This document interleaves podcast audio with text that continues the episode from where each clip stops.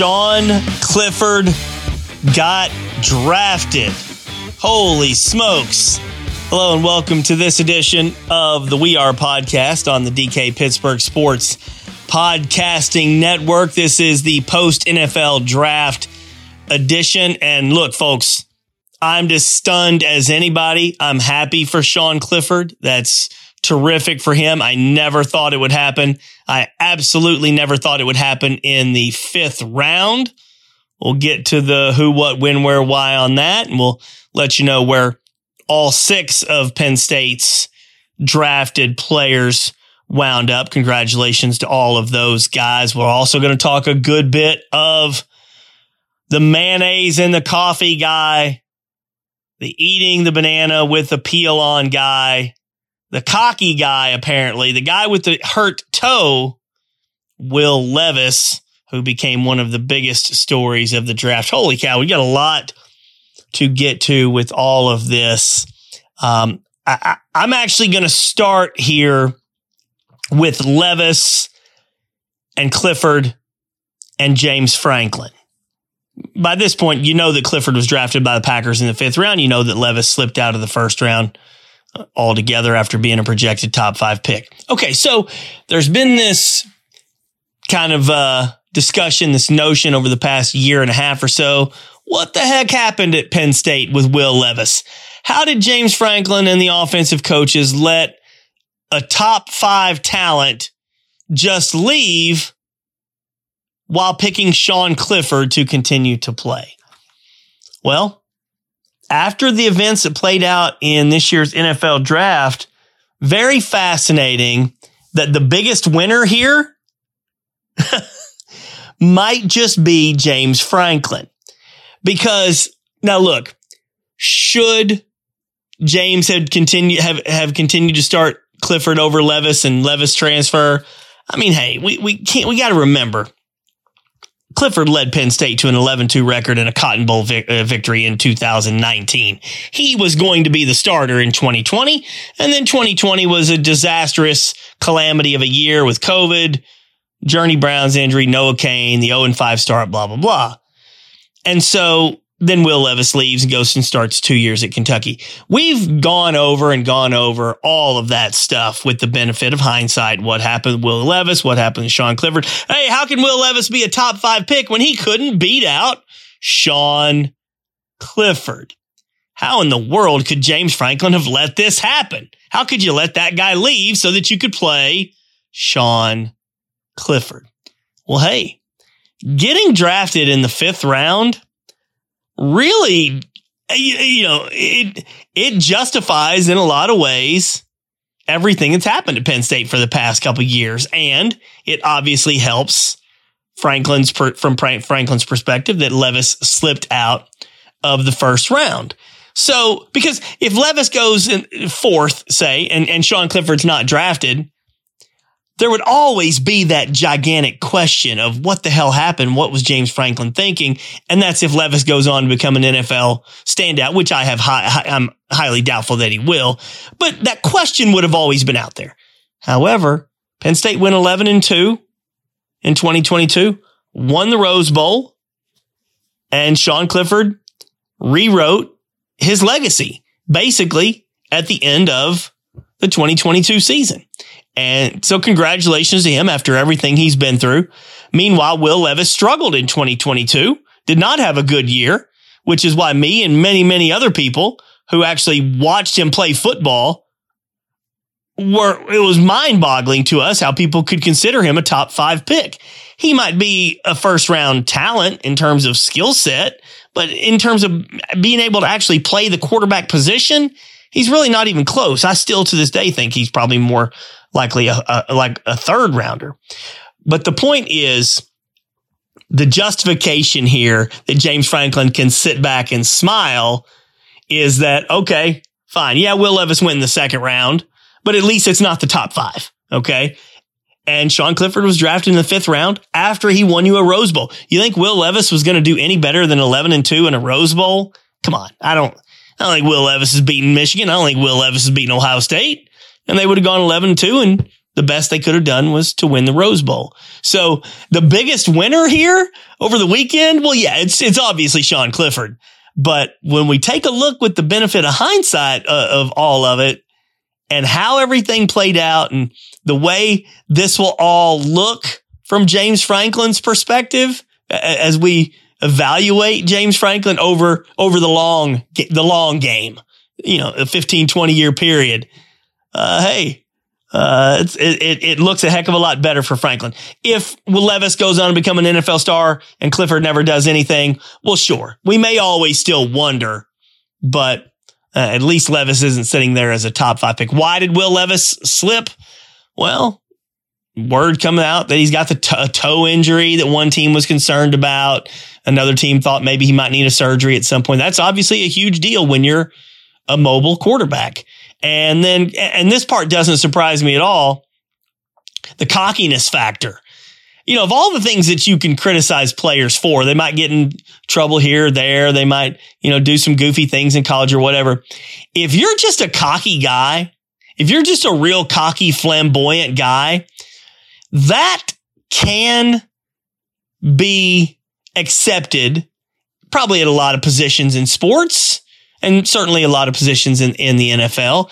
But as the franchise quarterback, as the face of the quarter uh, of the franchise, how many really cocky quarterbacks do you know of in the NFL that are very good? We'll do the Jeopardy theme. Na na na na na na na. Think of cocky, successful quarterbacks in the NFL. Na na na na na na na. You got any? Patrick Patrick Mahomes is not cocky. Uh, ben Roethlisberger was kind of a drama queen, but you know I don't know that he was overly flamboyant and cocky, at least as he matured in his career. Uh, Drew Brees not. Aaron Rodgers does and says wacky things, but that's been later on in his career.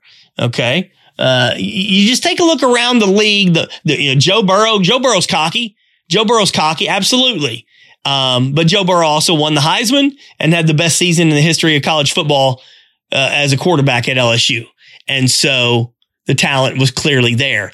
If you're if you're really a second or third round quarterback, a projected guy and a raw guy that's going to take you a few, and you're this cocky guy that you're going to come in and be and you know be doing all this weird wild stuff, you know I don't know that uh, that franchises truly you know, are, are looking for that kind of thing in a young franchise quarterback who still needs to prove himself. Was that the uh, determining factor? I don't know. The toe very well might have been. The fact that he just wasn't, Will Levis wasn't very good on film has to be a big factor here. But for Sean Clifford, again, when you think about the second half of his senior season, his final season, his 36th season in college football. When you think about the second half and how well he played and winning the Rose Bowl, going out on top like that, I, I wrote this, you know, a month and a half ago or uh, on uh, Pro Day. Uh, Sean Clifford does a lot of really good things as a quarterback. There's a lot to like, and and and I wrote in the headline until he throws the ball, and uh, you know. I, I was at pro day. He did. I don't think he had a very good pro day at all. I mean, he, he was he was inconsistent and misfiring all over the place, but he ran a good 40 time. I think it was like four, five, seven. Uh, if I can pull that up here, four, five, seven pro day. Um, uh, that's as fast as Trace McSorley ran. He's a great leader, great teammate, very, very smart. Now, a lot of the jokes roaming around Saturday night were, Hey, Sean Clifford's going to look really good wearing a, a baseball cap and, and holding a clipboard because I do think that that's what they drafted him for. Uh, in a fifth round to take him in the fifth round that the, like the Packers did doesn't make a whole heck of a lot of sense to me. They picked him 149. They had the 159th pick. They had the 179th pick. They had three picks in the seventh round. Were people really knocking down the door to draft Sean Clifford at 150 or 152 or 157? Why the Packers chose to pick him at 149 instead of rolling the dice and getting him at, you probably could have gotten him at 220. Uh, I mean, you would think anyway, but they found this guy. I, I, I think what's going to happen here is they've got Jordan Love. Sean Clifford's actually older than Jordan Love by close to four months. So Sean Clifford can go in, help the guy, be a good teammate, be a, a, a wise, cagey veteran as an NFL rookie and, and help it, you know, help Jordan Love probably in a lot of ways without necessarily Jordan Love having to look over his shoulder like he's competing with Sean Clifford. Okay. If you take a quarterback in the second or third round, yay, you're competing with that guy. Fifth round, Sean Clifford's going to be there to help Jordan Love develop. And Sean Clifford can develop himself. And if he does, and good luck to him, maybe he can get in some games and have a have a, a career as a as a, a playing quarterback in the NFL. At this stage, I think they drafted him so that he can be a real helpful benefit to Jordan Love. But the bottom line is Sean Clifford got drafted. Who would have thunk it?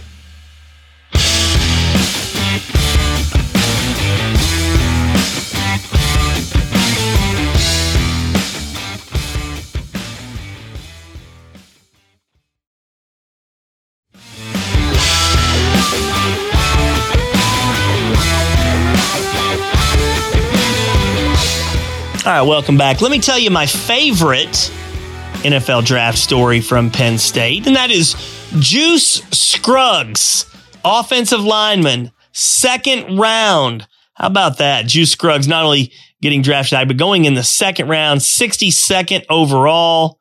Uh, that's terrific for him. Juice Scruggs was one of those linemen at Penn State that never really got a whole lot of recognition or attention. Part of really uh, the revitalized offensive line at Penn State in 2022 as the line really started playing well. And Juice Scruggs was a big reason for that. But here's why it's one of my favorite stories from Penn State for the draft. I remember being on a Zoom call. The date of this is October 14th, 2020. So two and a half years ago. Uh, and uh, Juice Scruggs was telling us all about the car accident that he had been in in 2019. It was March of 2019. Uh, and he he was in a car accident just before the start of spring drills. He was ejected from the vehicle, said he fractured his L3 vertebrae. And here's what Juice Scruggs told us that day, quote, it just had to heal on its own. I didn't need no surgery or anything. It just took time and it had to heal. But he also said, I always had it in my head. I'm going to be back on the field. That was always my mindset. It never crossed my mind that football was over for me, but it was a very scary time for him, clearly. And you're talking about a guy, a big man, a big man with a back injury that can be devastatingly painful and, and ruin a career. Uh, really, any anybody that's had back problems. I'm 49. I got a lower back problem. I've had it for about a year. I had to go see a physical therapist. He gave me all these stretches and I still have it and I can't get rid of. So if there's anybody out there that's got a back problem, goodness gracious, that, that can be a, a major issue. But Juice Scruggs is a guy that came to Penn State. Uh, you know, he was highly thought of at the time when he got there, but the back injury set him back. And I'll tell you, for him to have the kind of career he did, not only on the field, but as a leader, a terrific leader for that for that program. And by the way, uh, Scruggs was a four star prospect coming out of high school, the number eight prospect in Pennsylvania uh, uh, back six years ago. So it's not like he was a, a nothing prospect. People knew he would be good, but I, I give the guy a lot of credit for overcoming all of that. All right, so going through the rest of the draft picks, Brenton Strange went 61st overall to the Jaguars much earlier than most people thought that he would go. Uh, Brenton Strange, very good tight end. He actually blocks. Unlike Pat Freiermuth, Jesse James, Mike Gesicki, those were wide receiving tight ends. Uh, Brenton Strange could catch the ball, but he was a blocking tight end as well. So he goes 61st. Ji'Ayir Brown goes in the third round, 87th overall to the Niners. Uh, that was a little bit later than, than people, some people thought. Uh, many, especially in the Penn State media, loved Tig Brown and thought he should have should have gone higher. I'm going to get into Parker Washington in the fourth in the third segment here. He fell all the way to the sixth round, 185th to the Jaguars. I'll talk about him here in a few minutes. But the one guy I am missing out here so far is Joey Porter Jr. Now, here's where sliding out of the first round probably a very good thing for Joey. Uh, Steelers picked 17th. Everybody wondered if the Steelers would take him. I doubted that Joey would even be there at 17th, but he was. And uh, Steelers did not. Steelers tra- traded up to to 14 to get Broderick Jones, uh, which, which is a great, great move. And then there they are at 32. And lo and behold, Joey Porter Jr., I believe a very, very good cornerback and will be a very good cornerback in the NFL falls right to them. Wow. What a great story. What a great fit. This is, they didn't just draft him because Joey Sr. played on a Super Bowl winning Steelers team and was an assistant coach there. Joey Jr. is a good football player. He, he was a legitimate first round talent. And I'm sure he's extremely disappointed to have fallen out of the first round. By the way, if you think about where he could have been picked, you know, 15, 16, 17 versus end up going around 32nd or going at 32nd, that's give or take a, a, a roughly $3 million difference uh, in whatever contract, maybe even a little bit more in whatever contract he's going to get initially. So he lost some money, but hey, he's a Pittsburgh guy. Uh, dad played for the Steelers. He gets to play for the Steelers. You really can't write it any better than that. He knows James Franklin, knows Frank, or I'm sorry, I'm on Penn State mode. He knows Mike Tomlin. He knows Mike Tomlin's family, played with his son, Dino. So there is so much history and connection there with Joey and the Steelers. So I, I just think that's fantastic. That's a win-win for Joey. That's a win for the Steelers. Sure. I'm no doubt he would have liked to have gone early, made, made more money, said he's a first round pick. There's a lot that comes with all that, but the opportunity he's going to get with the Pittsburgh Steelers and the fit that he will be with the Pittsburgh Steelers at the 32nd pick. That's, uh, that is a, a terrific landing spot for Joey Porter Jr. So six players from Penn State drafted. Really, really good draft for the program. Excellent for Sean Clifford. Excellent for guys like Brenton Strange, Juice Scruggs getting picked higher than anybody thought. Uh, just really cool stories in a lot of ways. And like I mentioned in the first segment, James Franklin gets to save some face from this draft with Levis slipping out of the first round, Clifford getting uh, going in the fifth round, and uh, just just really cool. Now we'll see how it all plays out.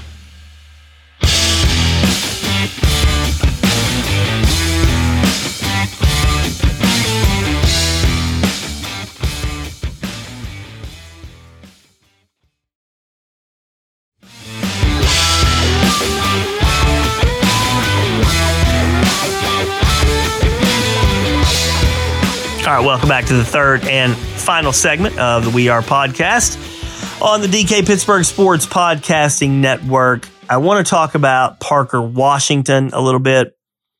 He ends up slipping all the way to the sixth round.